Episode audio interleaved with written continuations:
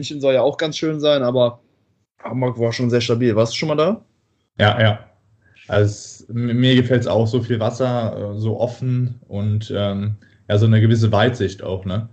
Die man da Ja. irgendwie so hat. Ja, ja, und die Reeperbahn, ne? äh, Ja, hast du, hast du die gut gegönnt mit deiner Freundin zusammen? Ja, tatsächlich. Also die, hat, äh, die hatte da irgendwie voll Bock drauf. Ähm, wir waren dann auch in so einem Stripclub. Ähm, ich weiß nicht, ob du den kennst. Pearls oder so hieß der. Äh, Ja. ich hatte irgendwie noch so einen Monat vorher noch so eine Story von Bones oder so gesehen. Der war da und er hat dann diese gemacht. Ich habe mich da hingesetzt ähm, mit meiner Freundin. Ja, ganz entspannt. Eine Cola Light für 6 Euro getrunken. Ja, Und dann habe ich mich noch überreden lassen, habe ich mir noch so ein paar Dollars gekauft. ja. War Nice. lustig. Ja. Aber ganz entspannt. Also haben da nicht viel gemacht, eigentlich nur im Hotel gechillt und dann ein bisschen rumge rumspaziert. Du warst ja vor kurzem in Wien. Ja, ey. Ja, wird Zeit, wird Zeit, dass du, dass du auch mal äh, in die wunderschöne Stadt äh, Österreichs kommst. Ja, ja. Aber Das, du hast dich jetzt wahrscheinlich spontan umentschieden äh, wegen Risikogebiet, ne? Ja. Genau, das war das Ding. Ich glaube, du warst ja schon da und dann wurde es zum Risikogebiet irgendwie erklärt. Oder wie, oder wie war das? Der, Zugfahrt hin. Also so Ah, richtig crazy. spontan äh, kam dann auf einmal so die Push-Nachricht, ja, RKI will äh, Wien als Risikogebiet einstufen. Und dann äh, ja schon da gewesen, dann wurde es halt äh, entschieden. Ärgerlich, aber ähm, ja, hat dann trotzdem gepasst so, ne? Also mit, mit äh, Testing und so, das war halt alles lästig und ärgerlich, aber hat dann im Endeffekt dann doch gut geklappt. Danach dann Test gemacht, 48 Stunden Quarantäne oder was, bis das Ergebnis Ja, da war. war, war sogar noch länger, ähm, weil das Testergebnis äh, drei Tage gedauert hat. Mhm. Ähm, mega crazy. Das hat in der App bis heute immer noch nicht aktualisiert. Also, Ach krass. ja, ja. Äh, und äh, beim Freddy auch nicht. Ähm, dementsprechend, äh, ja, die App, die war komplett für den Arsch, muss man, muss man so sagen. Also, ähm, wenn ich damit jetzt rumlaufe, die weiß nicht, welche Daten ich hatte, wo ich war oder beziehungsweise, ja, ob ich jetzt positiv oder negativ war.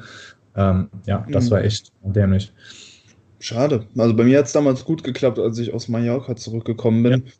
Hat dann irgendwann nachts äh, kam dann die Push-Benachrichtigung negativ und Nice, okay. dann war es gut. Aber ja, wenn sich das dann ist das wohl. Wetter, was hast du? Ja, also hauptsächlich, hauptsächlich gewesen, ne? Ja, war klar. geil. Also ähm, alte Kontakte wieder aufgefrischt, ähm, ja, viel gemacht, viel Essen gewesen, ähm, ultra komplett ins Overreaching gegangen. Also das war echt nicht mehr, das war nicht mehr regenerierbar. Mhm. Ähm, aber ja, war geil. Also Hast mit Valentin zusammen trainiert auch, ne? Genau, Coole genau. Sache. Eine, eine, ähm, eine entspannte Session gemacht. ja, aber ja. Be- beide, beide in der, in der Intro-Week gewesen, so, äh, sozusagen. Ne? Ja, war, war ganz cool. Ja. Okay. Genau, nachher noch essen gewesen ein bisschen und so, ja, entspannt. Ich bin neidisch, aber ja, ich hoffe mal, dass. Nächstes Jahr, nächstes Jahr hoffentlich. Und dann äh, sieht man sich vielleicht mal unten. Ja, sicher das, auf jeden Fall. Du hast jetzt auch deinen letzten Wettkampf 2016, da hast du dir ja auch die Pro-Card ergattern können, ne? Ist richtig? Genau. Genau. Und seitdem bist du jetzt in der Aufbauphase, bereitest dich jetzt auf wahrscheinlich dein Pro-Debüt vor. äh, ne, nehmen wir schon auf, oder? Also immer, Ja, ja, Aufnahme, Aufnahme läuft. Ja, ja, keine Ahnung, ich feiere das irgendwie nicht immer so, das Ganze irgendwie so mit dem Intro einzuleiten, weißt du, das ist dann irgendwie so, okay, jetzt geht's los, aber im Endeffekt will ich mich ja auch nur mit dir unterhalten und ja, easy. Ne? Also, spätestens wenn mein, mein äh, Tee gleich kickt, dann bin ich auch am Start. Hast du gegönnt Ähm, schwarzen Tee oder was? Äh, ja, hier so ein geiler grüner Tee von Fortnum Mason. Äh, geht, geht mir immer gut rein. Hat der gut ähm, Koffein oder was? Hm? Hat viel Koffein? Nö, es geht, es geht, aber das, das reicht so, dann, damit das dann nicht, äh, sage ich mal, vom, vom Koffein der Sessions dann ähm, irgendwie negativ beeinflusst oder beziehungsweise die Koffeinsensitivität für die Sessions beeinflusst. Passt schon. Okay. Nee. Ja, also ähm, genau, 2016, 2016 äh, war ähm, ja mein letzter Wettkampf, habe da die Pro-Card äh, ge ge geholt und seitdem ja, trainiere ich darauf hin, pro-würdig zu sein. Also äh, in diese Kategorie überhaupt reinzukommen. Äh, das ist ganz, ganz äh, wichtig für mich, dass ich da diese Punkte, wo ich 2016 unzufrieden mit war, ähm, erstmal fixe, bevor ich das nächste Mal auf die Bühne gehe. Es ist eine große Verletzung dazwischen gekommen. Ich hatte einen äh, Powerlifting-Wettkampf ähm, geplant ähm, und auch durchgeführt, ähm, einfach um mehr Erfahrung für meine Powerlifting-orientierten Klienten zu sammeln und dann dementsprechend da auch mehr weitergeben zu können. Welches Jahr war das? Ähm, das war 2018, Winter 2018. Okay. Habe mir ähm, in der Vorbereitung dann quasi einen Bandscheibenvorfall zugezogen und das hat dann ja locker ein Dreivierteljahr äh, gebraucht, um, dass ich da überhaupt aus diesem Schmerzloch rauskomme, aus diesem negativen, auf diese, aus, aus dieser negativen Feedback-Schleife rauskomme. Aha. Viel, viel Mobility, viel Stabilisation, viel ähm, Schwimmen, also so, so ähm, primitiv wie das klingt, Kraulen dreimal die Woche hat mir enorm weitergeholfen. Habe da auch zum Glück äh, ganz guten Support vom ähm, Robert Förstermann bekommen, der Radsprinter, den hatte ich ja. kontaktiert weil ich wusste, dass er mehrfache Bandscheibenvorfälle hatte. Und ja, jetzt halt mit 260 erste Grass beugt. Dann habe ich gedacht, okay, irgendwas muss er richtig gemacht haben, also fragst du mal. Der hat mir den Tipp mit dem äh, Schwimmen gegeben. Bin ich extrem dankbar äh, für. Und das hat echt lange gedauert. Ich habe aber trotzdem aus dieser Phase extrem viel rausziehen können als, ähm, an Erfahrung und besonders Sicherheit, dass ich in dem Sport ähm, richtig bin ähm, so, so, also jetzt allgemein fürs Leben, dass ich mich da wohlfühle und ähm, ich wurde da so komplett rausgezogen aus diesem täglichen Drive, sage ich mal, für mehrere Wochen und Monate und ähm, habe dann so eine Draufsicht gehabt auf das, was ich vorher gemacht habe und habe dann eher so eine Bestätigung gefühlt. Also das ist so das, das Learning für mich gewesen, was ich da rausgeholt habe und so eine gewisse Selbstsicherheit ähm, und natürlich extrem viel, viel, Erfahrung gesammelt für Verletzungen, äh, Herangehensweise und so weiter und so fort für meine Klienten. Mm, ja. ja. crazy. Hey, Robert Förstermann, absolute Legende, der Typ. Ich glaube, viele werden ihn kennen. Das ist äh, der Dude mit, was hat er, eine Myostatin äh, Deficiency oder, oder, wie heißt das genau? Äh, Myostatin. Myostatin, ja, ja, genau. Und hat dementsprechend echt den Unterkörper von so einem Bullen. Es ist unglaublich. Zieht euch den mal bei das Instagram oder so rein. Die Quads, also unterkörpertechnisch, ne, würde er so einen IFB, also einige IFBB Pros auf der Bühne zerlegen. Absolut. Mhm. Aus dem mhm. Stand so. Also gefühlt, äh, die sind auch immer so komplett äh, trocken. Ja richtig, richtig heftig. Aber das ist auch sehr interessant, wie, also wie, wie ähm, kraftorientiert oder wie präzise er trainiert. Ähm, der hat da wirklich einen ganz guten Ansatz, finde ich. Also jetzt aus unserer Perspektive des, der Kraftsportler, ne, extrem akkurat, extrem sauber, extrem präzise das Ganze und äh, schafft dann halt einen guten Übertrag auf seinen Sport, ja. Ja, absolut. Der ist ja auch so ein bisschen darauf ausgelegt, wirklich in kurzer Zeit ähm, ja, einfach Power zu geben. Ist halt eben jetzt kein Tour de France-Fahrer, sondern äh, in, ne, in, dieser, in dieser Halle, ich weiß jetzt gar nicht, wie lange da so eine Belastung äh, anhält, aber jetzt nicht besonders lang und dementsprechend braucht er auch natürlich da äh, diesen Power-Output äh, der ja, Muskelfasern, also echt crazy, äh, crazy Typ. Ähm, ja, du hast erzählt, okay, du warst jetzt so ein Dreivierteljahr dann eben erstmal damit beschäftigt, die ähm, Verletzungen so ein bisschen auszukurieren. Ähm, wie war das so für dich in der Zeit? War Training weiterhin möglich und hast du das Gefühl gehabt, dass du es geschafft hast, deine Muskulatur in der Phase zu erhalten oder hast du da schon so ein paar Rückschritte auch äh, verzeichnen müssen?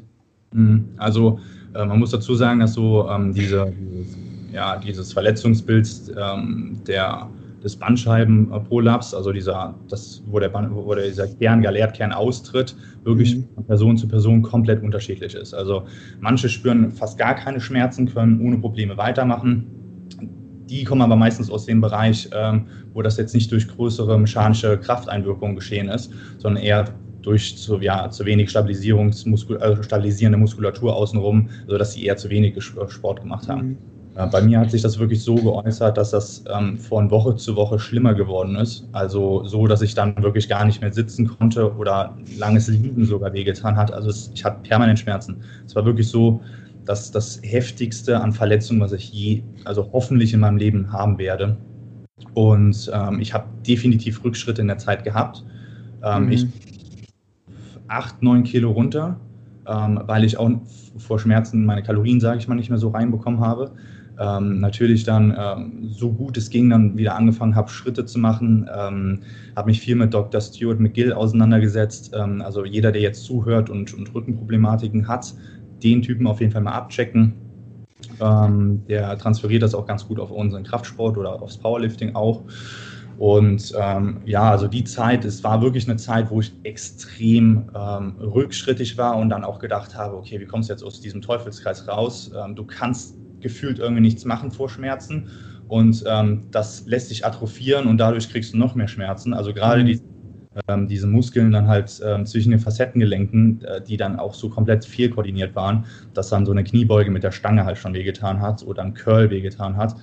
Und dann ähm, wurde es dann halt durch nur eine Maßnahme ähm, ab einem gewissen Punkt Stück für Stück besser und dann habe ich auch Selbstvertrauen wieder oder, oder Mut gefasst, äh, konnte mich dann weiter vorarbeiten, habe dann ähm, auch akzeptiert, dass dann mal zwei Wochen es gut äh, lief und dann wieder eine Woche Rückschritt, zwei Wochen gut, habe dann aber diese Trendlinie erkannt, dass es wirklich Stück für Stück hochgeht und habe dann halt da aus dieser Trendlinie, sage ich mal, ähm, die Energie gezogen, konnte dann äh, wieder Curls auf dem Boden machen äh, mit Kabel, ähm, also wo ich dann die axiale Belastung oder generell irgendwelche Hip-Hinge-Bewegungen äh, komplett ausschalten konnte und habe dann ja auf den Muscle Memory Effekt gehofft und er ist wirklich gekommen. Also, mhm.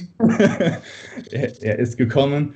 Ähm, das, also ich, ich hätte gerne in der Zeit mal, wo ich so komplett down war äh, und äh, so viel an Gewicht verloren ähm, hatte, hätte ich mal gerne ein, ein, Bild gemacht. Konnte ich auch nicht. Ich bin die ganze Zeit nur Cover durch die Gegend gelaufen. Ähm, war gar nicht möglich, aber dann ist halt wirklich dieser Muscle äh, Memory Effekt wieder gekommen und dann habe ich gedacht, okay, jetzt ähm, kann es wieder losgehen, jetzt kann es wieder Richtung Wettkampf losgehen. Und dann habe ich es geschafft, ziemlich schnell das Ganze wieder durch intelligentes Drumherum trainieren und, und ähm, ja, wirklich präzises Trainieren wieder ähm, sehr schnell auf mein altes Maß zu kommen. Natürlich hat mir diese Zeit gefehlt.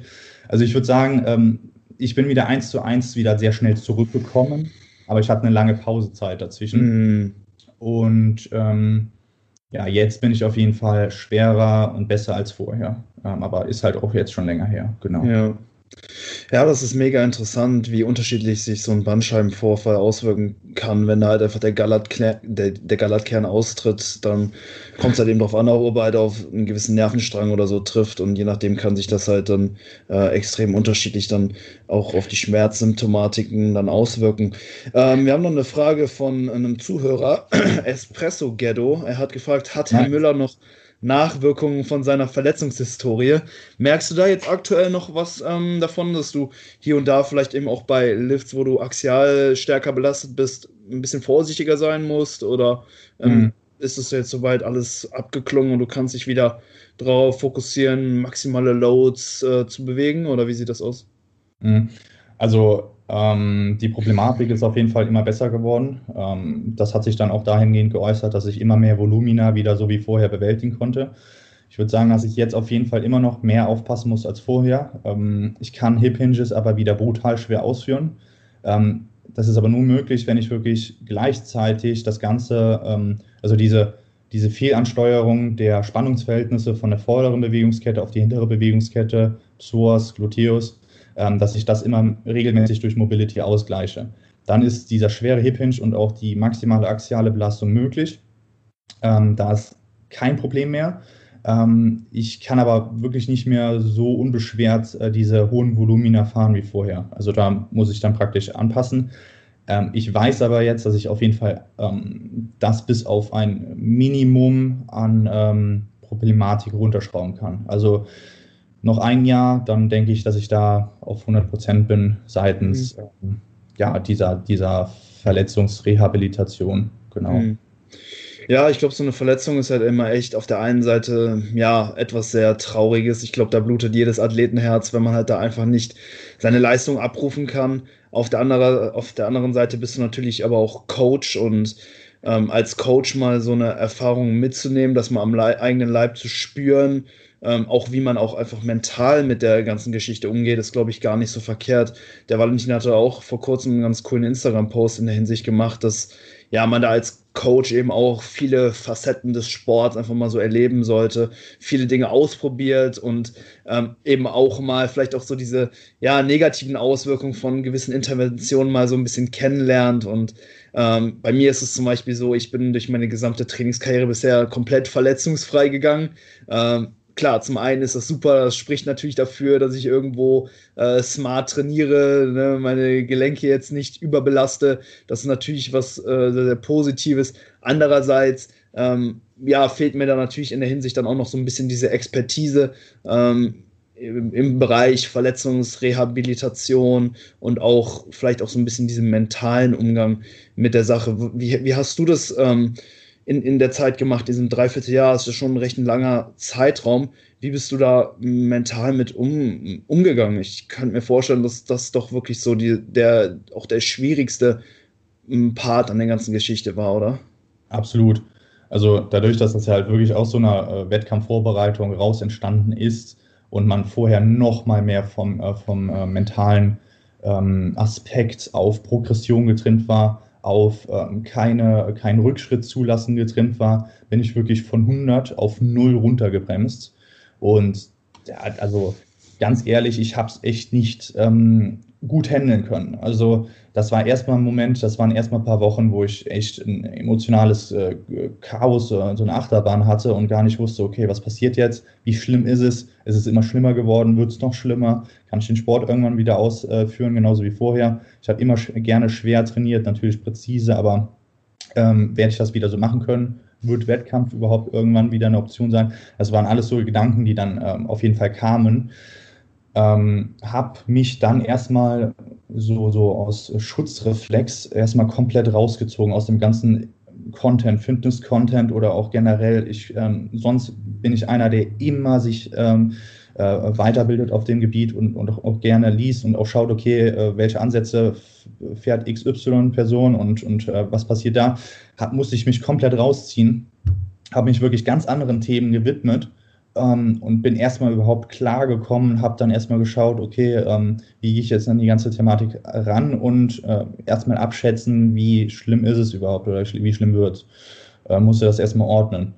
Und dann äh, war das wirklich so ein Prozess, ähm, wo mir das, also wo es wo mir es extrem geholfen hat, eben noch langfristiger zu denken und diese Kleinigkeiten zu erkennen. Also wirklich wie in so einem Graphen, wenn, äh, wenn es die ganze Zeit Ups und Downs gibt und durch diese Ups und Downs erkennst du gar nicht mehr, ob es schlimmer oder besser wird, ähm, da so rauszuzoomen und die mhm. Trendlinie zu erkennen. Sobald du diese Trendlinie erkennst und zuordnen kannst, dass du diese Mobility- oder Stabilisationsmaßnahmen, die du aktuell machst, ähm, sinnvoll sind und den Trend eben nach, in die richtige Richtung schieben, dann kriegst du ein extremes Selbstvertrauen und weißt, dass du auf dem richtigen Weg bist und dann ist das halt wirklich, dann fängt der Motor an, wieder ja, in die richtige Richtung zu gehen. Und ähm, ja, als ich da so diesen Punkt, diesen Angriff hatte, dann habe ich mich halt enorm nochmal mehr in das, in diese, in die Thematik reingestürzt, äh, also in Bezug auf ähm, ja, Mobilisierung, ähm, Stabilisierung in dem Bereich, ähm, neuronale Ansteuerung und so weiter und so fort. Das hat mir dann extrem geholfen, weil ich dann auch wieder Handwerkszeuge in der Hand hatte. Vorher habe ich mich wirklich hilflos gefühlt für eine gewisse mhm. Zeit. Und dadurch hatte ich wieder, wieder so eine gewisse ähm, Kontrolle und so eine gewisse Macht über meinen eigenen Prozess, der vorher ja mein ganzes Leben, sage ich mal, ausgemacht hat. Und ähm, ja, ab dem Zeitpunkt ähm, ging es dann wieder, sage ich mal, auch mental und emotional ähm, nach oben. Genau. Absolut, ja. Ich glaube, da darf man sich auf keinen Fall dieser Abwärtsspirale irgendwo hingeben, sondern sollte dann wirklich so den Fokus auf äh, ja, die Zukunft legen und einfach, ne, wie du sagst, eben die, die Trendlinie, sag ich mal, so ein bisschen wieder nach oben bringen und sich da in dem Bereich dann auch äh, professionelle Hilfe zu holen, wäre eben auch eine super Sache. Du hast zum Beispiel äh, ne, dann eben auch ähm, ja, andere Athleten, äh, zum Beispiel eben den Robert dann eben auch kontaktiert und der hat dir dann also sich da dann eben auch ähm, ja, anderen Personen vielleicht auch anzuvertrauen in der Situation, wo man selbst vielleicht auch emotional nicht ganz so stabil ist, glaube ich, auch eine äh, sehr, sehr gute Sache. Cool. Ja, hey, wie läuft es denn äh, jetzt so, seitdem du jetzt wieder ähm, in der Lage bist zu trainieren? Wann ist dein äh, Pro-Debüt geplant? Mhm. Hast du das schon ein Jahr in, in, in Aussicht? Ja, also tatsächlich steht äh, 2021 auf dem Plan. Ähm, 2016 hatte ich mir eigentlich angesetzt, okay, 2020 geht es das nächste Mal auf die Bühne. Jetzt habe ich genau ein Jahr verloren, so ein bisschen gefühlt. Mhm. Dementsprechend 2021. Ähm, bin jetzt praktisch so in den ähm, Endzügen meines Aufbaus. Ähm, und äh, wirklich auch schon so, sage ich mal, Oberkante, wo ich sagen könnte, okay, ein Minicut könnte sich jetzt lohnen oder ich fahre jetzt wirklich ganz, ganz langsam mit der äh, Rate of Gain. Mhm. Ähm, 2021 im Herbst, je nachdem, wie die aktuelle Situation halt äh, sich entwickelt, ne, äh, ja. ist der Wettkampf geplant. Genau, und dann ähm, ähm, DFAC Pro äh, Grand Prix in ähm, England, ähm, UK DBFA in England, je nachdem, äh, wie es mit der Qualifikation über die WNBF aussieht. Das ist ja immer so eine Sache. Ähm, ja, genau, das ist geplant. Ähm. also Stunde habe ich mir freigehalten. Okay. Gut. Ähm, ja, dann könnten wir jetzt zwei verschiedene ähm, Themen ansprechen. Du kannst einfach mal sagen, worauf du mehr Bock hättest. Ähm, vielleicht so jetzt ein bisschen über die Ernährung im Aufbau ähm, sprechen, wie man das auch vielleicht ähm, ja, hinsichtlich, hinsichtlich Nahrungsmittelauswahl, ähm, Nahrung, Mahlzeitenfrequenz, Aktivität, abseits vom Training, alles so ein bisschen handelt, um halt wirklich einen Kalorienüberschuss gewährleisten zu können. Oder wir ähm, sprechen so ein bisschen über das Thema Schwachstellen. Da hattest du ja auch schon gesagt, dass du ähm, ja da noch hier und da so ein bisschen Verbesserungspotenzial siehst, um wirklich dann pro-würdig äh, zu sein. Worauf hast du mehr Bock? Ich denke mal, wir können äh, gerne mit dem Ernährungsthema reinstarten. Ähm, das ist bei mir jetzt gerade auch nochmal präsent und ich hatte eben nochmal einen ausführlichen Check-in, äh, der in die Richtung ging. Ja. Ähm, ja, und wenn da noch Zeit ist, können wir ja so ganz grobe Prinzipien einfach mal raushauen bezüglich äh, Schwächen verbessern. Genau. Ja, ich glaube, wir sind, äh, ja, wenn, wenn wir jetzt noch eine halbe Stunde äh, Zeit haben, dann sind wir da, denke ich, mit dem Ernährungsteil ganz gut bedient und dann würden wir uns vielleicht den Schwachstellenteil für ein, für ein anderes Mal oder so aufheben. Ähm, ja, hey, du bist jetzt schon, ich denke mal, jetzt seit ähm, der Abheilung deiner Verletzung ähm, jetzt wieder kontinuierlich im, im Aufbau gewesen oder also so im Großen und Ganzen. Eventuell hattest du jetzt auch äh, Phasen dabei, wo du vielleicht mal zeitweise äh, im Kaloriendefizit oder auf Erhalt gewesen bist? Oder war das jetzt seit der Verletzung konstanter Kalorienüberschuss, ähm, eben auch diese Zurückgewinnung des verlorenen Körpergewichts während der Verletzung? Oder hattest du vielleicht auch Phasen, wo du auch zwischenzeitlich mal so ein Kaloriendefizit oder eine gewisse Erhaltsphase auch irgendwo eingenommen hast? Also ich habe ähm, bis ähm, Winter 2019 ähm, so wieder die Masse draufgepackt oder also praktisch in Überschuss gegangen, sodass ich die verlorene Masse wieder draufholen konnte, ähm, seitens Verletzung oder der, äh, durch den Verlust. Und dann äh, habe ich über den Winter 2019 bis Frühjahr ähm, 2020 ein äh, Mini- bis Extended Cut gemacht, um wirklich eine 1A-Ausgangssituation zu haben für komplett 2020. Und seit Ende Januar bin ich konstant im Aufbau bis jetzt. Keine Phase, wo ich jetzt irgendwie ähm, nochmal im Defizit war, hatte so durchschnittlich eine Rate of Gain von 0,15 bis ähm, ja, 0,25 maximal im 21-Tage-Schnitt. Und ähm, das hat ganz gut funktioniert, ähm, konnte da wirklich durch dieses dosierte, immer kontinuierliche, leicht im Überschuss sein, ähm, jetzt kein unnötiges Defizit nochmal äh, ja, einbauen oder musste kein unnötiges Defizit einbauen. Und ähm, dementsprechend konnte ich jetzt ein ganzes Jahr praktisch ähm, aufbauen. Aha. Sehr, sehr nice. Ja, ich hatte auch jetzt vor kurzem eine anderthalbjährige äh, Aufbauphase hinter mir und ja. irgendwann stößt man ja, sag ich mal, schon so gegen den Punkt, äh, wo ja das Essen einfach nicht mehr so viel Spaß macht und man kommt oft, ne, man kommt aus dieser aus dem Extend ist man halt im Himmel so, du hast halt einfach erstmal wieder doppelt so viele Carbs, kannst wieder übelst viel Reis und Nudeln essen, das macht halt mega viel Spaß. Aber ja, je länger das dann auch irgendwo anhält, desto ja, resistenter wird man dann auch irgendwo gegen diese Schmackhaftigkeit des, äh, des Essens. Hast du da vielleicht auch im, im, Laufe dieses Jahres jetzt Anpassungen an der Nahrungsmittelauswahl vorgenommen, dass du da vielleicht so auf dieser hedonischen Treppe ähm, ja, so ein paar Schritte nach oben gegangen bist, vielleicht noch für die Zuschauer, eine hedonische Treppe. Oben könnt ihr euch vorstellen, da haben wir so Sachen wie Erdnussbutter oder Olivenöl und hier unten halt irgendwie so Blattsalat oder ähm, diese, kennst du diese Null-Kalorien-Nudeln, Shirataki-Nudeln oder irgendwie sowas, so kann man sich das ungefähr vorstellen. Oder vielleicht sogar Wasser oder so, könnte man sich auch so denken. Olivenöl und Wasser hier unten. Und ja. Ähm, ja, auf der Mitte hast du dann vielleicht Haferflocken, Reis, Nudeln oder so. Und ja, je nachdem kann man dann natürlich dann an seiner Nahrungsmittelauswahl hier und da so ein Anpassungen vornehmen, so dass man im Schnitt dann vielleicht auf, auf dieser Treppe sich ein bisschen weiter oben befindet, ähm, einfach mehr Nahrungsmittel konsumiert, die einem pro Bissen äh, oder pro Sättigungseinheit mehr Kalorien liefern. Hast du das ähm, ähnlich so gemacht, dass du ja vielleicht zu Beginn deiner Aufbauphase noch so ein bisschen unverarbeiteter, ähm, ein bisschen kalorienärmer äh, oder ja, weniger kaloriendichte Lebensmittel konsumiert hast und dann das Ganze im Laufe äh, der Zeit äh, weniger, äh, also mehr hin zu kaloriendichten Lebensmitteln gegangen ist? Ja, absolut. Also äh, zu Beginn äh, natürlich langsam die, die Kalorien erhöht und ähm, dementsprechend ja, wie du schon beschrieben hast, nach so einem Cut ist halt das Verlangen auf jegliche Nahrung einfach deutlich besser als in einem, äh, nach einem langen Aufbau. Und äh, dementsprechend waren die äh, Lebensmittel am Anfang wirklich deutlich weniger kaloriendicht und jetzt deutlich dichter seitens Kalorien, weniger Volumen. Ähm, was ich aber nach wie vor immer noch unterbringe, egal wie schwer es mir fällt, ähm, ist halt wirklich das, das Maß an, an Gemüse, das Maß an ähm, Mikronährstoffen durch äh, Früchte, ähm, optimalerweise Beeren. Also egal wie vollgestopft ich mich fühle am Tag, das muss noch untergebracht werden. Ähm, genau, das ist so der, der, der aktuelle Stand. Also äh, jetzt als ganz äh, primitives Beispiel, während man im, im äh, Januar oder während, während ich im Januar noch deutlich mehr Mahlzeiten mit Kartoffeln gegessen habe, sind es jetzt einfach viel mehr Mahlzeiten mit äh, weißem Reis, weil er einfach super gut äh, verdaubar ist und auch deutlich mehr Kohlenhydrate auf 100 enthält. Und ähm, da ist jetzt auch mal öfter eine Tiefkühlpizza dabei, ähm, um dann einfach ähm, insgesamt ähm, schmackhaftere Lebensmittel dabei zu haben und ähm, der Wechsel von süß und herzhaft äh, bei den Mahlzeiten ist so viel mehr relevanter geworden.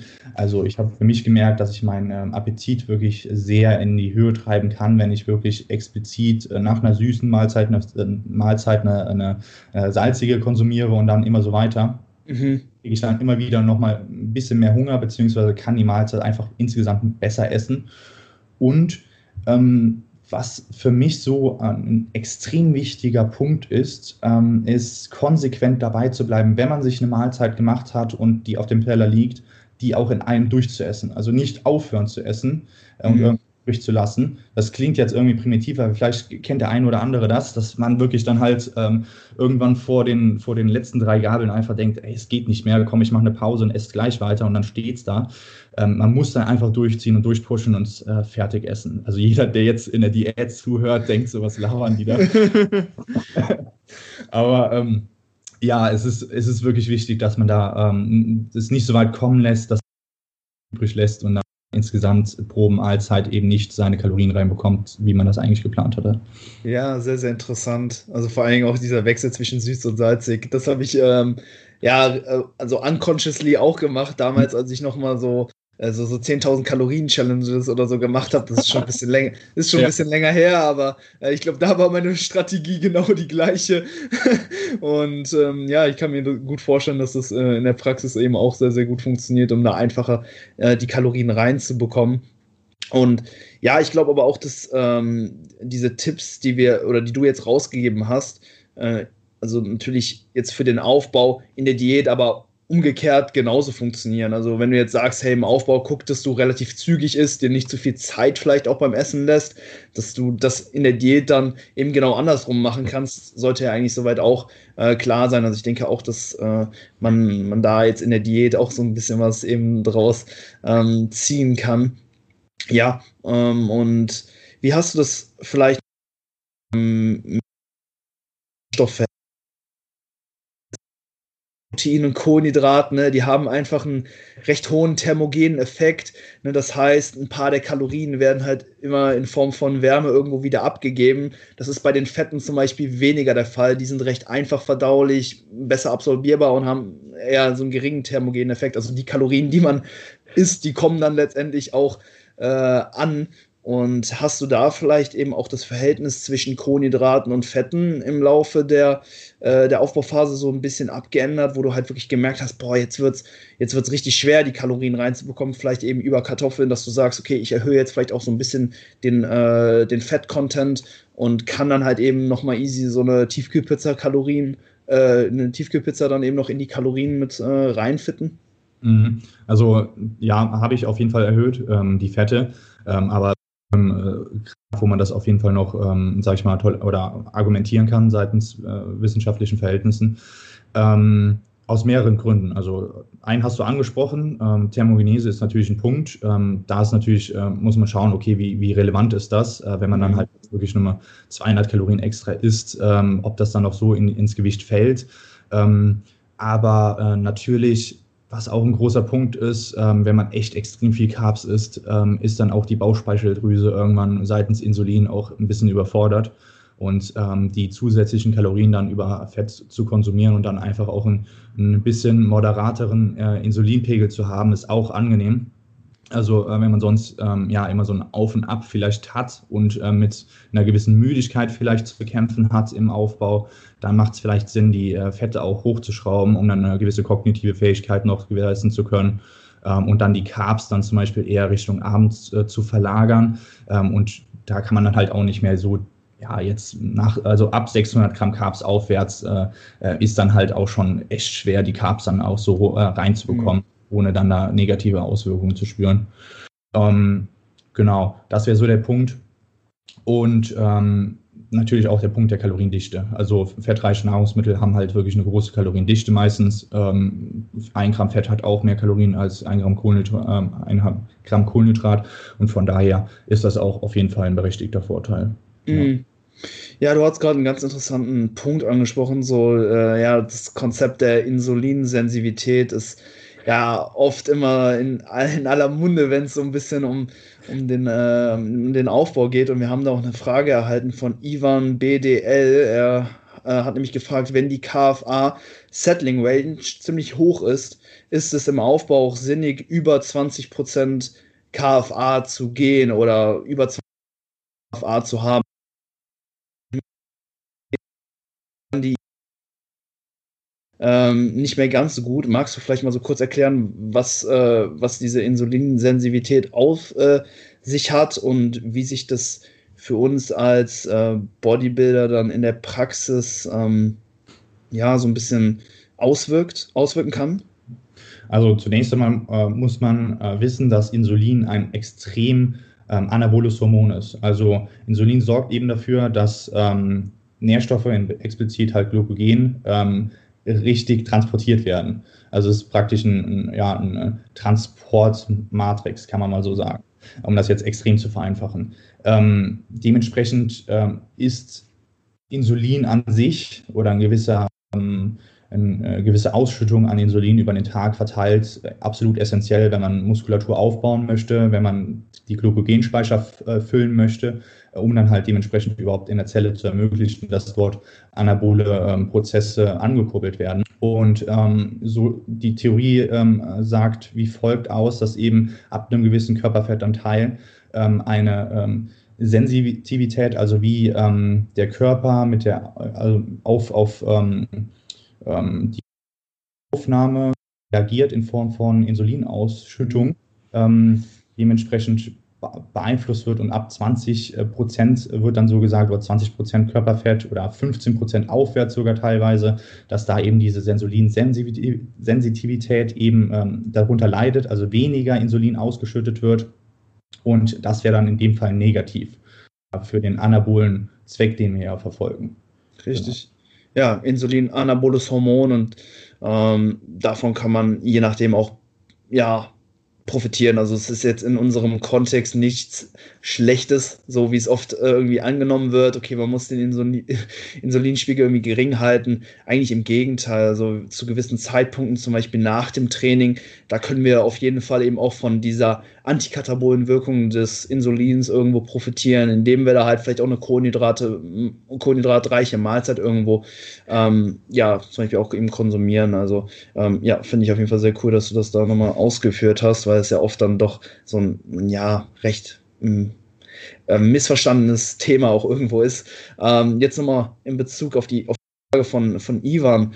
Ähm, er hat ja eben auch da diese Körperfett-Settling-Range angesprochen, was ich ähm, sehr, sehr gut finde, dass man da eben auch immer in, also das Ganze irgendwo aus seinem individuellen Kontext heraus betrachtet. Also ich bin jetzt nicht so der größte Fan davon, irgendwie zu sagen, okay, ab 20 Prozent, da kannst du nicht mehr weiter aufbauen, sondern es kommt natürlich auch immer so ein bisschen darauf an, wo kommt die Person her und mit was für einem Körperfettanteil fühlt sich die Person wohl. Und das ist natürlich ähm, ja sehr, sehr individuell. Ne? Man als, als Wettkampf-Bodybuilder, ähm, da man halt eben auch so diese, diese, diese Bereiche im sehr, sehr niedrigen Körperfettanteil äh, und dementsprechend kommen wir wahrscheinlich auch ähm, in der Aufbauphase mit etwas, ja, geringeren Anteilen eben auch gut zurecht. Hingegen vielleicht jemand, der vorher mal übergewichtig war, der vielleicht eher von so 30, 40 Prozent Körperfett äh, runterkommt, wenn der dann mit 20 Prozent in den Aufbau geht, das, das, das könnte je nachdem da aber auch vollkommen in Ordnung sein. Also da jetzt zu sagen, okay, man muss unter diese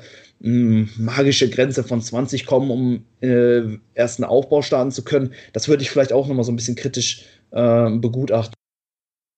Absolut, also die Meinung teile ich.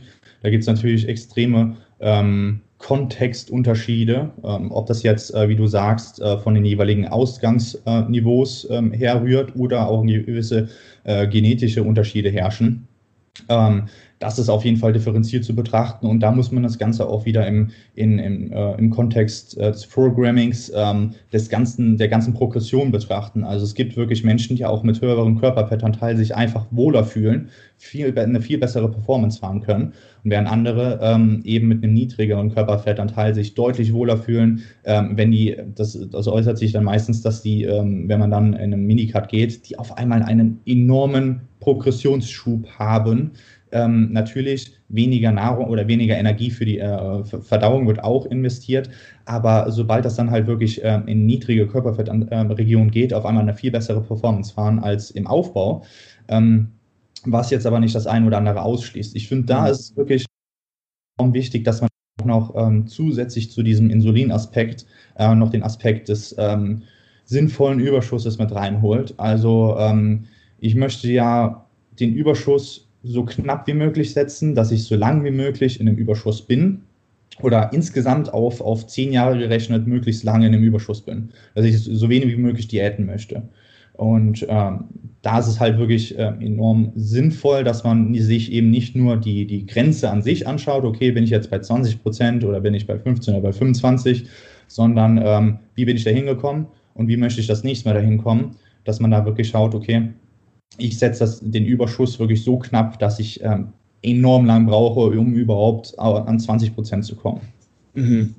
Ja, finde ich sehr, sehr interessant, auch dass du da von diesem knappen Überschuss sprichst, denn ja, klar, mehr Kalorienüberschuss gibt uns auch irgendwo mehr Muskelwachstum, beziehungsweise vielleicht auch eine bessere Regeneration über, über einfach mehr Energie, aber das Ganze ist natürlich nicht linear. Also wir können nicht einfach immer mehr Kalorien essen und immer, also verhältnismäßig dann eben auch mehr wachsen. Ich denke eben auch, dass der Sweet Spot halt eben knapp über Erhalt, sage ich mal, für die meisten ist. Das kommt natürlich auch so ein bisschen darauf an, wo stehst du in deiner Trainingsphase, wie viel ähm, ja, Muskulatur kannst du wirklich noch aufbauen. Wenn du natürlich jetzt in den ersten Jahren irgendwie noch, äh, ich sag mal, einen theoretischen äh, Muskelaufbau von äh, 10 Kilo erwarten kannst, dann irgendwie nur ähm, ein halbes Kilo pro Monat oder so zuzulegen, damit würdest du dich ja selber so ein bisschen klein halten. Das müsste man dann halt dann eben nochmal eben noch schauen. Aber ich sag mal, für die meisten Individuen macht es auf jeden Fall ähm, Sinn, vor allen Dingen eben die, die schon ein paar Jahre trainieren, da diesen Überschuss ähm, wirklich ja relativ ähm, ja, minimal irgendwo auch eben zu halten. Da hast du halt eben so das Beste aus beiden Welten. Also zum einen ähm, eine sehr, sehr gute Regeneration, einen gewissen Kalorienüberschuss, äh, diesen, auch den Anabolen-Effekt und ähm, ja, eben diese geringe äh, äh, Fettzunahme, die wir dann auch im Gegenzug irgendwo erhalten. Wie hast du das jetzt eben auch bei dir oder vielleicht eben auch bei Klienten so ein bisschen äh, festgehalten, dass man halt eben auch nur bei diesem geringen Überschuss ähm, zunimmt. Das ist ja auch relativ schwer. Je geringer, sage ich mal, diese absolute Gewichtszunahme dann auch ist, desto schwerer ist es, das Ganze auch irgendwo festzuhalten. Wie machst du das? Vielleicht über, über tägliche Einwagen und dann eine Bildung von einem Wochenschnitt? Ähm, oh, ja. Also das absolut Essentiellste ist wirklich, ähm, die Daten, die für uns relevant sind, so häufig wie möglich zu, äh, zu äh, nehmen. Nur so kann man das wirklich sinnvoll quantifizieren, also tägliches Wiegen und ähm, da kommt bei vielen dann vielleicht irgendwie dieser, dieser emotionale Aspekt dazu, dass äh, sie das ähm, irgendwie stresst oder sonstiges. Ähm, wenn es einmal in der Gewohnheit ist und du diese Daten richtig auswertest, dann können sie dich emotional gar nicht stressen, weil die richtige Auswertung ähm, lässt das Ganze in einem, in einem, guten Kontext dastehen oder in einem besseren äh, Kontext. Mhm. Ähm, sieben Tagesschnitte, also den, die, die ähm, äh, Gewichte äh, von jedem Tag einer Woche ähm, in, einem, in einem Schnitt, in einem Durchschnitt praktisch zu errechnen, die ähm, Zunahmerate von Woche zu Woche zu errechnen und auch die Zunahmerate nochmal in einem, in einem Drei-Wochen-Schnitt zu betrachten und dann vielleicht sogar ähm, so weit zu gehen, bei fortgeschrittenen Athleten ist das nochmal ganz wichtig, ähm, das in, in Graphen einzuspeisen, ob das jetzt über ein Excel-Sheet ist oder über ein Google Drive-Sheet ist und dann eben eine Trendlinie einzuzeichnen. Ähm, da erkennt man doch dann, wie ähm, lange doch dann der Trend eigentlich in die richtige Richtung geht, obwohl man dann vielleicht in zwei Wochen gar nicht zunimmt oder sogar abnimmt. Wenn man dann nach zwei Wochen Abnahme im falschen Moment dann praktisch ähm, die Kalorien doch erhöht und in der dritten Woche wäre dann nochmal eine Zunahme gekommen von vielleicht 300 Gramm, ähm, dann ähm, überschießt man das direkt. Also je, je fortgeschrittener, das hast du auch eben schon gesagt, je fortgeschrittener, desto wichtiger ist wirklich diese, diese ähm, signifikante kleine Zunahme und dann dementsprechend das Quantifizieren und Auswerten ähm, von ähm, langen Perioden, von ähm, ähm, nicht nur einer Woche, von zwei Wochen, von drei Wochen, von vier Wochen. Genau. Mhm. Entsprechend darauf die Anpassung vorzunehmen. Ja. Ja, das finde ich einen, einen, richtig guten Punkt, dass man da auch nicht nur den Wochenschnitt betrachtet, sondern vielmehr da eben auch nochmal so ein bisschen rauszoomt und sich dann auch vielleicht einen gesamten Monat oder, oder drei Wochen ähm, eben auch mal in Gesamtheit eben anschaut, weil was ich ganz, ganz oft in der Praxis eben der Klient nimmt in der einen Woche, ich weiß nicht, sagen wir mal, es sind 500 Gramm äh, Gewichtszunahme jetzt einfach mal rein fiktiv geplant. Er nimmt dann aber ein Kilo zu und kriegt dann vor die Panik. In der nächsten Woche nimmt er aber ein halbes Kilo wieder ja. ab und ist dann ja. wieder irgendwo äh, im, im Soll oder ne, es rechnet sich dann auf jeden Fall wieder. Also ähm, der Gewichtsverlauf auch innerhalb einer auch wenn wir ähm, diese, diese, diese Durchschnittswerte heranziehen, der ist nicht immer ganz so berechenbar und oft ja, bekommen wir halt eben auch nicht immer das, das direkte Feedback für das, was wir tun. Ähm, das heißt, ja, da eben auch viel mehr den Drei-Wochen-Schnitt heranzuziehen, ist wirklich essentiell, weil oft äh, wird man dann einfach dazu verleitet, voreilige ähm, Schlüsse zu ziehen, Dinge anzupassen, die man überhaupt nicht anpassen muss. Ähm, einfach weil man sich da zu schnell von diesen gesammelten Daten irgendwo verleiten lässt und die einen dann doch dann irgendwo suggerieren, dass es dann vielleicht, dass die Zunahmerate zu schnell oder, oder zu langsam ist. Ähm, da braucht man eben auch immer so ein bisschen Geduld. Deswegen dieser drei Wochen Schnitt, das, das finde ich wirklich äh, enorm wichtig. Ja. ja. ja. gutes Beispiel eben auch genannt von dem, äh, von dem Klienten oder beziehungsweise bei den Klienten ähm, oder Alltagsbeispiele.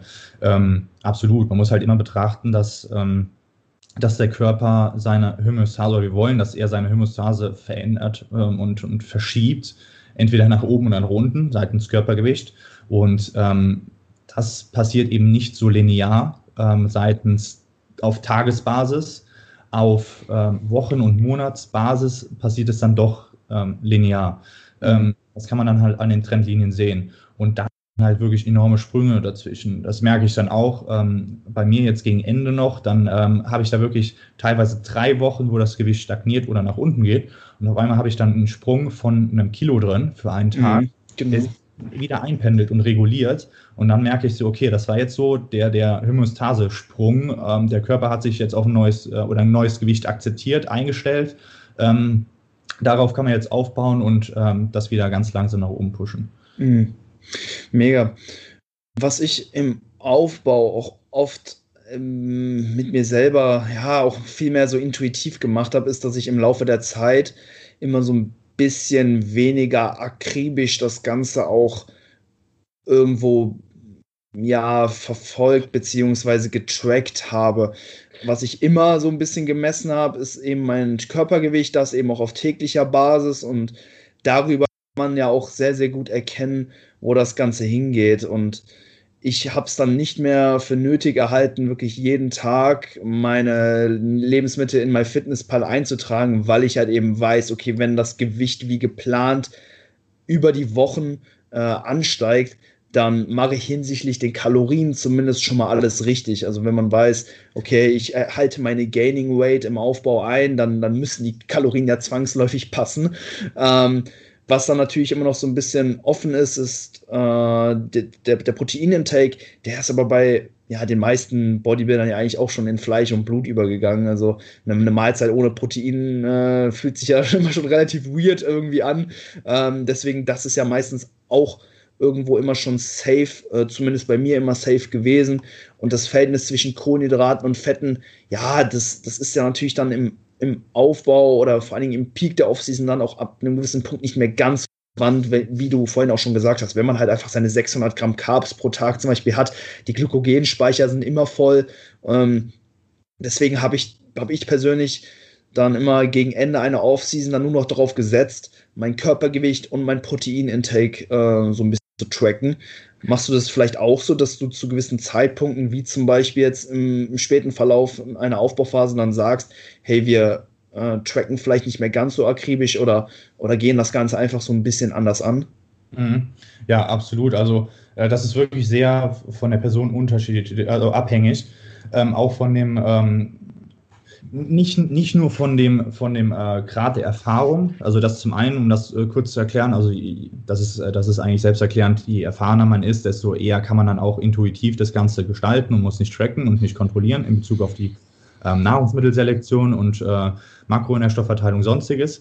Ähm, es kommt aber auch ganz stark darauf an, ob das ein guter Esser ist oder ein schlechter Esser mhm. oder ist der ähm, äh, sehr intuitiv unterwegs, passt das miteinander. Ähm, und das dann da dementsprechend zu, drüber zu kontrollieren, macht dann schon teilweise Sinn für eine gewisse Zeit. Ähm, was den erfahrenen äh, Athleten Sinn macht, ist immer wieder mal so ähm, ja, ich sag mal so wochenweise das mal Ganze zu checken, okay, bin ich noch im Rahmen, passt das noch so, ähm, meine Mahlzeitenfrequenz, die ich vorher hatte, ist da überall genug Protein drin, ähm, bin ich auf Fettwerten, die ähm, solide sind. Also, dass man da auf jeden Fall, wenn man so intuitiv das machen kann, trotzdem sich immer nochmal auf der Ebene kontrolliert. Ähm, und bei diesen ähm, verschiedenen äh, Personen, die eben entweder gut, schlecht oder ähm, optimal essen können seitens Umsetzung. Da gibt es viele, die, also sehr viele, äh, wo ich das erfahrungsgemäß mitbekomme, die sich mit diesem Tracken, also schlechte Esser, die sich mit dem Tracken viel zu verrückt machen. Die Content, also es, es ist schwer, ich höre dann immer, ja, ähm, wenn, ich nicht, wenn ich nicht tracken würde, dann würde ich nicht auf meine Kalorien kommen. Das höre ich dann immer. Die wenigsten ähm, probieren es aber, das gar nicht auf die, auf die Zahlen ähm, zu fokussieren, sondern eher habe ich jetzt in dem Moment jetzt gerade Hunger und befriedige ich diesen Hunger so schnell wie möglich? Ähm, oder schaue ich erstmal, tippe das in MyFitnessPal ein und mache wieder irgendwas, quantifiziere wieder irgendwas? Oder versuche ich einfach meinen Kopf darauf zu programmieren, wenn ich Hunger habe, sofort essen und äh, wenn ich eine längere Phase habe, wo ich unterwegs bin, vorbereiten. Mhm. Dass, wenn Hunger kommt, direkt was da ist. Diese zwei Punkte sind so viel wichtiger, als irgendwas in MyFitnessPal nachzuschauen oder einzugeben, weil das so viel mehr äh, in die richtige Richtung bewegt, als ähm, die, die äh, Proteine genau auf das Gramm auf 200 zu treffen, äh, wenn das dann überhaupt am Ende des Tages geschieht, weil die meisten, die dann tracken, die sind dann nochmal frustrierter, wenn sie die Ziele nicht erreichen. Und dann ist das so eine negative Feedback-Schleife. Ähm, Genauso bei, bei guten Essern, ähm, da kontrolliere ich dann ganz gerne, okay, dass es nicht zu viel wird und die lasse ich dann auch tracken, ähm, dass, das, dass die Gain Rate nicht zu viel wird ähm, gerade bei ähm, äh, ja, nicht so fortgeschrittenen, ähm, wo dann dementsprechend ähm, ja, gefühlt äh, eine, eine Gaining Rate von einem Kilo pro Woche oder von zwei Kilo pro Woche äh, locker gehalten werden könnte. Da muss man dann natürlich auch äh, tracken und dann dementsprechend die, ähm, diese, ähm, diese Ebene mit reinbeziehen. Ja. Ja sehr, sehr interessant. Also ich verfolge das auch so ein bisschen, dass der Trend doch sehr stark dahin geht, sich so ein bisschen nach Zahlen irgendwie zu ernähren. Leute, ähm, die stehen halt irgendwie darauf, äh, möglichst viel irgendwie zu quantifizieren und erhoffen sich dann darüber irgendwie das größte Maß an Kontrolle, aber nach, äh, nach, nach Werten in MyFitnessPal zu essen, das macht dich halt nicht zu einem ähm, in Anführungszeichen guten Esser, weder für deine sportlichen Ziele noch für Gesundheit. Ja. Ist so ein bisschen wie mal nach Zahlen. Ne? Also wenn du da einfach das Ganze. Beispiel. Ja, wenn du das Ganze einfach irgendwie nur ähm, ausmalst mm, und die Vorgaben eben schon da hast, dann wirst du halt auch nicht Picasso darüber. Ähm, ja, deswegen ist irgendwo auch immer wichtig, ne, sich mit seinen Empfindungen auseinanderzusetzen, wirklich zu schauen, habe ich Hunger ähm, oder ja, muss ich jetzt vielleicht essen, obwohl ich eben auch keinen Hunger habe. Ne, und da eben immer so ein bisschen schauen, ja, was ist jetzt wirklich für die Erreichung meiner Ziele nötig und das immer nur von irgendwelchen äh, Zahlen oder von der App ähm, abhängig zu machen, ja, halte ich eben auch für ja, bedenkenswert. Ich meine, das ist natürlich eine super Sache, um da auch eben erstmal so ein bisschen reinzukommen. Vor allen Dingen für Leute, die jetzt neu in dem Sport sind oder sich jetzt mit der Ernährung noch nicht so stark auseinandergesetzt haben, dass man da erstmal so ein gewisses Gefühl bekommt, okay, wie viel muss ich überhaupt essen, um eine Gewichtszunahme erhalten und das dann eben auch so ein bisschen an Zahlen festzumachen. Das ist sicherlich ähm, nicht verkehrt, aber auch jetzt irgendwie nicht der Weg, den ich langfristig einschlagen würde, weil du bist dann halt irgendwie auch immer Sklave von, von dieser App und da versuche ich ähm, hier und da eben auch Klienten von mir jetzt mittlerweile so ein bisschen wegzubewegen, wenn ich halt einfach merke, hey, die Routinen, die, die passen bei der Person, die macht alles, was, was nötig ist, um bestmöglichen Muskelaufbau zu gewährleisten, dann muss ich die nicht die ganze Zeit irgendwie noch tracken lassen und überall da ähm, ne, die, die, die Mahlzeiten eintragen, weil im Endeffekt halte ich so einen output-orientierten Ansatz für extrem wichtig und sinnvoll. Wir tracken nicht, um zu tracken, sondern um ein gewisses Ziel zu erreichen. Und wenn die gewünschte Gewichtszunahme eintritt, hey, dann, dann machst du alles richtig. Und wenn du dabei dazu noch ein bisschen Protein konsumierst, dann bist du schon auf einem sehr, sehr guten Weg. Aber klar, es ist, äh, wie gesagt, auch immer abhängig davon, okay, ist, sind, ist, sind, ist die geforderte Kalorienmenge jetzt eben auch in Einklang mit den ähm, ja, Hunger- und Sättigungsgefühlen des Athleten. Und wenn man da halt wirklich konstant immer so ein bisschen gegen seinen Körper ankämpfen muss in der Hinsicht, dann hilft es vielleicht auch phasenweise mal, sich wieder vermehrt eben auf diese Zahlen zu fokussieren, weil ja, wenn, wenn ich die zum Beispiel in der Diät nicht hätte, dann würde ich vielleicht auch dazu tendieren, äh, doch hier und da so ein bisschen mehr meinen Hungergefühlen nachzugehen ähm, ne, genau das gleiche halt dann eben auch im Peak des Aufbaus. Da will man dann vielleicht auch einfach nicht mehr essen. Und da dann eben dieses Kalorienziel äh, am Ende des Tages zu haben und dieses dann voll zu machen, ähm, sollte auch helfen. Aber es gibt sicherlich da eben immer auch Phasen, wo man sich nicht in diesen Extremen eben bewegt, sondern wo man dann halt eben auch ja, einfach so ein bisschen am Cruisen ist, ne, so die Kalorien, die man jetzt benötigt, so, die kommen auch easy rein und da dann vielleicht auch einfach mal nicht zu tracken, das wäre doch mal eine, ja, ganz gute Möglichkeit, da eben diesen Ernährungsteil des Sports auch nochmal so ein bisschen neu für sich zu entdecken. Ja, absolut. Also ähm, wichtigster Punkt ist, denke ich, äh, aus, aus äh, diesem Abschnitt äh, Output-Orientiertheit vor Input-Orientiertheit. Mhm. Und ähm, erst wenn Output stimmt oder nicht stimmt, kann man dann halt Input anschauen. Mega. Lukas, ich glaube, du musst jetzt gleich los, ne? Ja, ja. Ja, ja. Kann machen wir. Setzen wir einen Cut dann heute. Ja, ich hätte auf jeden Fall noch was im Petto gehabt aber das können wir uns dann gerne für das nächste Mal ähm, aufheben. Marcel hatte noch eine Frage gestellt, eben auch zum, zum Online-Coaching-Business, ähm, wie wir das zum Beispiel auch gemacht haben und wie man das angehen kann. Ähm, das wäre sehr, sehr Wie lange die Fragen denn noch, äh, sonst würden wir die Fragen noch reinholen. Also, oh, ich glaube, das sind Fragen, da können wir uns wirklich noch ein bisschen länger äh, drüber unterhalten. Vielleicht nehmen wir die dann ähm, in, in die nächste Episode mit rein, wenn du down wärst. Ähm, also ich würde sie jetzt ungern jetzt irgendwie hier innerhalb von fünf Minuten irgendwie anreißen. Also ich hätte, ich würde denen gerne da schon ein bisschen mehr ähm, Aufmerksamkeit äh, widmen wollen. Der Max hatte eben da auch noch wirklich eine sehr, sehr ausführliche Frage zum Thema Schwachstellen gestellt. Also hat mir eigentlich schon fast einen kompletten äh, Leitfaden geschickt, so, so, so ein kleines Skript. Wie würdet ihr muskuläre Schwachstellen grundsätzlich definieren? Ähm, Gründe, mögliche Gründe der Schwachstellen zu identifizieren, äh, bla bla bla. Also auf jeden Fall mega viele äh, spannende Fragen. Also die würde ich dann einfach mit dir dann nochmal in einer separaten Episode besprechen wollen, wenn das für dich klar geht. Klar, dann machen wir das so, dass wir das relativ zügig hinterher schieben ähm, und dann, äh, dass da die Qualität nicht drunter leidet, weil da, ich finde das mega geil, wenn da wirklich coole Fragen kommen und äh, da gehen wir beide sehr gerne drauf ein und dann auch ausführlich drauf ein. Machen wir jetzt eine kurze, kurze Folge und dann äh, hauen wir da direkt die nächste hinterher. So machen wir das. Danke auf jeden Fall nochmal an jeden, der äh, eine Frage gestellt hat. Die werden dann auf jeden Fall noch beantwortet werden. Ähm, sehr geil. Hey, ähm, Lukas, ich verlinke deinen ganzen Stuff unten in den Show Notes. Was gibt es bei dir? Instagram, Website sicherlich auch. Äh, Webseite noch nicht. Noch nicht? Das ist tatsächlich so gewesen, dass ich äh, das noch gar nicht äh, für, für, nötig gehalten habe. Am Anfang war das so, dass wirklich über Empfehlungen das so gewachsen ist, ja. Äh, dass ich mich da mal gar nicht drüber äh, ähm, ja, drum gekümmert habe. Also mhm. Webseite nicht, Instagram, easy, äh, Mail, falls Kontaktaufnahme ähm, gewünscht ist, genau. Also ja. das sind die zwei Sachen, ja. Webseite Perfekt. kommt bald, aber noch nicht nötig gewesen. Dann check den Lukas auf Instagram ab. Ey, ich habe mir gestern ähm, das, dein neues Video angeschaut, äh, diesen, diesen Werbeclip, den du äh, gemacht hast. Er kommt, kommt bald. Ist, ist, nee, der äh, ist schon online. Ich habe ihn auf, auf, auf, auf, deinem YouTube-Channel habe ich den gesehen. Nee, nee, das ist nicht mein YouTube-Channel. Ach, ach, so! Nee, das ist mein alter Werbeclip.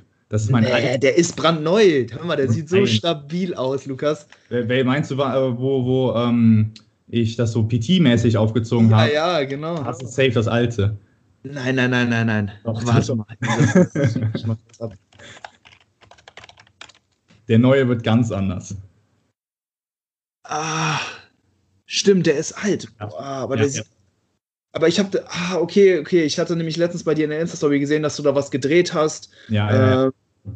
Und heute, heute noch einen Teil zu Ende gedreht. Also der wird mega. Also das, ah, okay. also der, der alte, der ist ja so äh, mehr wirklich auf PT ähm, ja, ja. Wesen. Hab dann natürlich extrem schnell ge gemerkt, ja, wie viel effizienter äh, Online-Coaching ist, um die, um die Ziele der jeweiligen Klienten zu erreichen. Also ja. diese ja, das können wir, denke ich mal, im, im nächsten Podcast auch nochmal ausführlicher darauf eingehen äh, bezüglich der Frage, ja, ähm, was da für, für mehr Wirkungsgrad einfach drinsteckt. Ja, und der neue, ähm, der neue Clip wird mit vier Klienten sein, mit äh, vier Interviews, mit äh, vier Trainingsclips, äh, also viel, viel ähm, echter und motivierender.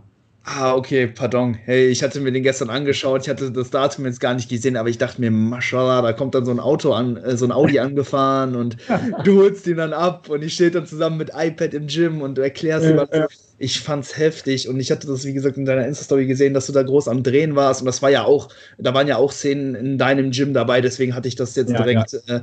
Äh, äh, verbunden. Aber hey, da bin ich sehr gespannt auf den neuen Clip. Ich glaube, da äh, ja, legst du auf jeden Fall neue Maßstäbe im Online-Coaching-Bereich. Ähm, wenn der alte Clip jetzt nochmal deutlich übertroffen wird, bin ich sehr gespannt. Ähm, Genau, zum Ende jeder Episode packen wir immer noch einen Track auf unsere Spotify-Playlist. Bei der Duo-Episode mit dem Jan Frisse äh, hattest du von Moshtech einen Track drauf äh, gepackt. Äh, das hat mich mega gefreut. ähm, ja, hey, womit machst du uns heute glücklich? Da muss ich mal schnell, äh, schnell reinschauen. Ähm, Hast du das neue Moshtech-Album schon gehört? Äh, nein, tatsächlich noch nicht. Noch nicht. Seit wann ist das online? Äh, ich weiß nicht, also 2020, ich bin jetzt auch nicht äh, über das genaue Release-Datum vertraut. Ähm, aber ja, das ist sehr, sehr nice. Also recht düster. Ähm, ja. Aber da sind ein paar gute Tracks dabei. Da würde ja. ich auch direkt äh, ich glaube, ich nehme sogar dies und ich nehme ich es mir mal raus, diese Woche zwei Tracks draufzupacken. Ich kann mich nicht ganz entscheiden. Okay. Ich nehme dann einmal von dem neuen Moshtag-Album Soziopath und Pestdoktor. ich glaube, die nice. Namen der Tracks, äh, die sagen schon relativ viel. Aber ja, hört mal rein, ist halt eben so Tech, ne? Also muss man mögen, aber ja. ich feiere das. Äh, dann ähm, Come Down von Chris Lorenzo. Down. Von Chris Lorenzo. Chris Lorenzo. Was ist das hm. für ein Genre? Was meinst du? Was ist das für ein Genre? Auch Techno. Okay, ähm, nice. Vocals am Anfang ist ganz geil. Also, also bringt einen, sage ich mal so, auf dem Weg zum Training äh, ins richtige Setting. So. Also ist jetzt nicht voll drauf, sondern ja. die Vocals bringen einen so ins richtige Setting, ja. Sehr geil, ja, ganz entspannt. Bin ich auf jeden Fall ja, gespannt drauf. Ziehe ich mir dann vielleicht auch gleich mal auf dem Weg in die Pull-Einheit rein. Was okay. geht bei dir noch, Lukas? Ähm, ja, bei mir heute noch äh, Ende vom, vom Videodreh. Das geht noch. Ein paar Check-ins, Videoanalysen. Ja, und dann ist der Tag schon rum. Heute Rest Day. Sehr nice. Benutzt. Viel, äh, steht viel an, ja. Online-Coaching-Stuff halt. Sehr geil. Lukas, danke, dass du da warst. Vielen Dank für deine Grüße. Zeit. Ja, liebe Grüße an alle. Gerne und bis zum nächsten Mal. Ne? Macht's gut, Leute.